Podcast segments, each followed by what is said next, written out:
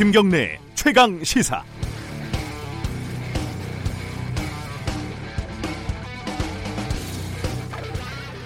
서울 인원고라는 학교에서요 일부 교사들이 학생들에게 특정 정치 이념을 강요했다 이런 주장이 나와서 시끌시끌합니다.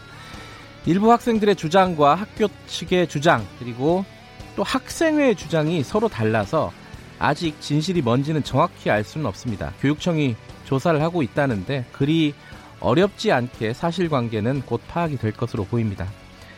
학생들의 주장에는 이런 게 있습니다. 교사가 정부의 비판적인 학생을 교무실로 데려가서 혼냈다. 현 정부가 좋다는 발언을 반강제적으로 했고 교사가 흡족해 했다. 이게 좀 어이없는 상황인데요.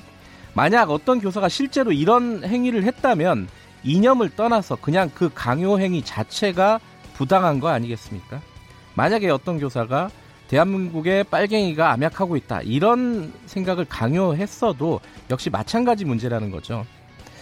하지만 학생들의 기자회견에는 이른바 보수 혹은 극우 단체들의 회원들이나 강용석 씨 같은 보수 유튜버들이 그러니까 특정 이념을 가진 사람들이 구름같이 모였습니다. 또 보수 신문들이 날마다 정치적인 논란을 부추기는 기사들을 쏟아내고 있고요. 속된 말로 하면은 신이 난 겁니다. 일단 성급합니다. 사실관계가 확정된 것처럼 구는 거고요. 기다릴 필요가 없다는 거죠. 원하는 멘트들은 이미 나와 있으니까요. 그리고 모든 사안을 정치적인 프레임 안으로만 가두려고 합니다. 어, 교사가 정치적 이념을 강요했다고 비판하는 언론의 기사에 이미 정치적이고 이념적인 프레임이 넘치고 넘칩니다. 오늘 어, 새벽에 구속된 정경심 교수 사건 여기에서도 이런 정치적이고 이념적인 프레임 과잉은 역시 마찬가지 아니겠습니까? 10월 24일 목요일 김경래 최강 시사 시작합니다.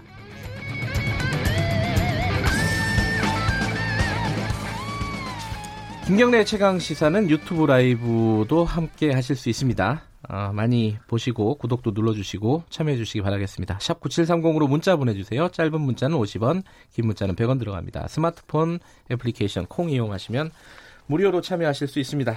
자, 오늘 목요일 주요 뉴스 브리핑부터 시작하겠습니다. 고발 뉴스 민동기 기자 어김없이 나와 계십니다. 안녕하세요. 안녕하십니까. 어, 새벽 이죠? 정경심 동양대 교수가 구속이 됐습니다. 네, 지난 8월 27일 검찰 압수수색을 시작으로 조국 전 장관 가족 관련 수사가 본격화한 지 58일 만입니다. 네. 영장 전담 부장 판사는 송경호 서울중앙지법 판사인데요. 네. 범죄 혐의 상당 부분이 소명이 되고 현재까지의 수사 경과에 비추어 봤을 때 증거인멸 염려가 있다. 그리고 구속의 상당성도 인정이 된다고 밝혔습니다. 네. 정경심 교수 측은 영장에 기재된 사실이 왜곡되거나 과장됐고 법리적으로도 범죄가 아니다라면서 영장 기각을 주장했지만 네. 법원은 받아들이지 않았습니다. 검찰은 이제 조국 전 장관에 대한 수사를 본격화할 것으로 예상이 되고 있는데요. 오늘 주요 신문들 보도를 보니까 법원의 구속영장 발부로 과잉 표적 수사, 정치적 수사라는 비판에서 검찰이 일정 부분 부담을 덜게 됐다. 이렇게 보도를 하고 있습니다. 막판에 건강 문제가 좀 쟁점이었는데 네. 그 부분도 법원은 받아들여지지 않은 겁니다. 그렇습니다. 예. 어, 이제 기초가 기소가 이루어질 것이고 어, 법정 다툼이 이제 진행이 될 텐데 네. 관련된 얘기는 브리핑 끝나면은 어, 김남국 변호사와 함께 내용을 좀 자세히 짚어보도록 하겠습니다. 네. 어, 어제 김정은 위원장이 굉장히 좀 과격한 발언을 했습니다. 금강산 관광지구를 찾아서요. 네. 뭐 종합적인 국제관광 문화지구 구상을 밝혔습니다. 구상을 밝힌 건 좋은데 너절한 남측 시설들을 싹 드러내도록 하고 우리식으로 새로 건설해야 한다 이렇게 지시를 했습니다. 네. 이 발언 내용이 어제 노동신문 일면에 이제 실렸는데요. 파장이 좀 적지 않습니다. 김정은 위원장은 손쉽게 관광지나 내어주고 앉아서 득을 보려고 했던 선임자들의 잘못된 정책이라고 강하게 비판을 했는데요. 이 금강산 관광 사업은 김정은 위원장의 아버지인 김정일 국방위원장의 유훈 사업이거든요. 네. 그러니까 사실상 아버지의 그 유훈 사업 방식을 비판을 했다는 그런 얘기인데요. 북한에서 이러는 건 되게 이리, 이례적인 일이잖아요. 굉장히 예. 이례적인 일입니다. 예. 그리고 문재인 대통령과 조건이 마련되는 데 따라 개성공단 금강산 관광 사업을 우선 정상화하기로 약속한 9월 평양 공동선언 정신에도 정면으로 배치되는 그런 발언입니다. 네. 아, 금광산 관광 사업 자체는 유엔과 미국의 대북 제재 대상이 아니기 때문에 네. 이번 발언을 두고 북미 관계에 직접 영향을 주지 않으면서도 남북 관계를 흔들어서 이 교착 국면을 타개하려는 그런 의도가 있는 것 아니냐 네. 이런 분석도 나오고 있습니다. 그리고 새벽에 뭐 속보가 들어온 게 있는데 북한의 김계관이 미국이 연말을 어떻게 지혜롭게 넘기는가 보고 싶다. 뭐 이런 취지의 발언들 어, 몇 가지 좀 의미심장한 발언들이 좀 있었습니다. 네. 최근에 트럼프 대통령도 마찬가지고요. 그렇습니다. 뭐 흥미로운 사실이 있다 북한과 관련해서 뭔지는 그렇죠. 안 알려주면서 네. 네. 관련된 얘기는 2부에서 어, 정세현 민주평통 수석 부의장과 함께 좀 속내를 좀 짚어보겠습니다. 이게 뭔 소린지 잘 모르는 부분들이 좀 많아가지고요. 네. 이낙연 총리 일본 가 있는 거는 어제가 면담인 줄 알았는데 오늘이더라고요. 그렇습니다. 예. 예. 어, 어제 이제 면담을 하루 앞두고 네. 일정한 정도의 그 일정한 정도의 결과가 나올 수 있을 것이다 이렇게 얘기를 했습니다. 이게 이제 이낙연 총리의 정확한 말이죠. 일정한 정도의 결과가 나올 수도 있다. 그렇습니다. 예. 이낙연 총리는 오늘 오전 11시부터 일본 총리 관저에서 한 10여 분 정도 아베 총리와 만날 예정인데요. 이때 문재인 대통령의 친서를 전달할 예정입니다. 뭐 강제징용 배상이라든가 일본의 수출 규제 그리고 지소미아 종료 등 이 양국 간 이슈들에 대한 실질적인 해법이 당장 나오기는 어려울 것으로 보입니다. 네. 하지만 일단 한국 대법원의 강제징용 판결 이후에 1년여 만에 만나는 양국 최고위급 인사거든요. 네. 그래서 좀 포괄적이고 적극적인 대화 의지 정도를 표명할 것으로 예상이 되고 있습니다. 네. 그리고 이낙연 총리가 어제 게이오대에서 열린 일본 대학생 간담회에서 일본이 세계 지도국가의 하나로서 여유나 배려는 잃지 말았으면 하는 바램이다 이런 얘기를 했거든요. 네. 그러니까 과거사 문제 해결에 소극적인 일본 정부의 성의 있는 태도를 좀 우회적으로 촉구한 것으로 보입니다.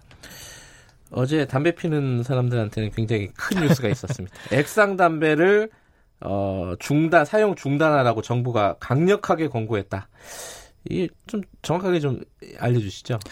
그러니까 해외에서 액상형 전자담배로 인한 피해 사례가 좀 급증을 하고 있지 않습니까? 예. 근데 지금 이걸 판매를 중단시킬 법적 근거가 없는 그런 상황이거든요. 네. 이런 상황에서 정부가 지금 강력하게 에, 사용하지 말 것을 권고를 하고 있습니다. 특히 아동, 청소년, 임산부를 비롯해서요. 호흡기 질환을 앓고 있는 사람은 절대 액상형 전자담배를 사용하지 말라고 경고를 했는데요. 이달 초 국내에서 보고된 폐 손상 의심 사례 한 건이 전문가가 검토를 해보니까 액상형 전자담배 사용과 관련이 있는 것으로 정부가 판단을 하고 있습니다. 네. 김석찬 카톨릭의대 성모병원 교수가요. 해당 환자를 직접 검토를 해봤는데 액상형 전자담배 사용으로 인한 폐렴 발생이 의심이 됐고 일주일 정도 입원 치료를 하고 퇴원한 상태라고 말을 했습니다. 질병관리본부는 액상형 전자담배가 인체에 미치는 유해성 연구 결과를 내년 상반기 내에 발표할 예정이고요. 중장기적으로는 전자담배와 관련된 법을 재정비해서 관리사각지대도 없앨 계획입니다. 이 그동안 전자담배는 담배가 아니고요. 공산품으로 좀 분류가 돼서 담배에 적용되는 규제와 안전관리를 받지 네. 않았다고 합니다. 일부 주위의 반응을 보니까 이게 또 담배로 전자담배를 담배로 포함시켜 가지고 세금을 많이 받으려는 거 아니냐. 네, 그런데 이게 몸에 어떤 해가 있는지는 좀 정확하게 어, 밝힐 필요는 있는 것 같아요. 지금 국제적으로도 문제가 되고 있기 때문에요. 네, 네. 주변에 많더라고요. 액상 담배를 피는 사람들이. 그렇습니다. 저는 안 핍니다. 그 톨게이트 수납원 관련된 판결이 또 나왔습니다. 그 해고된 톨게이트 수납 노동자가 도로공사에 노동자라는 법원 결정이 나왔습니다. 서울고법 민사 38부가 김모 씨 등 두 명이 도로공사를 상대로 낸 근로자 지위 보전 가처분 신청을 인용을 했는데요. 이게 이제 한마디로 이런 얘기입니다. 요금 수납원마다 입사 시기, 근무 기간, 영업소 등이 다르기 때문에 불법 파견 여부는 개별적으로 모두 따져봐야 한다는 게 도로공사의 주장이었는데 네. 법원이 이 주장을 이제 기각을 했다고 판단하시면 될 것 같습니다. 음흠. 톨게이트 수납 노동자가 도로공사의 직접 고용 대상이라는 걸 법원이 다시 한번 확인해 줬다는 그런 얘기인데요. 네. 지금 이번에 소송을 제기한 이 김모 씨 같은 경우에는 지금 2심 재판이 진행 중이거든요. 네. 재판부가 해고된 올해 7월 1일부터 복직할 때까지 도로공사 측이 김 씨 등이 지급 신청한 월 174만 5,150원을 또 매달 지급하라고 결정을 했습니다. 이분들의 월급이 대략 어, 정확하진 않겠지만 월 174만 원 정도라는 뜻일 수도 있겠네요. 이 정도 된다고 네. 보시면 될 것 같습니다. 알겠습니다. 오늘 어, 뉴스 브리핑 여기까지만 듣겠습니다. 고맙습니다. 고맙습니다. 고발 뉴스 민동기 기자였습니다. 김경래 최강 시사 듣고 계신 지금 시각은 7시 35분입니다.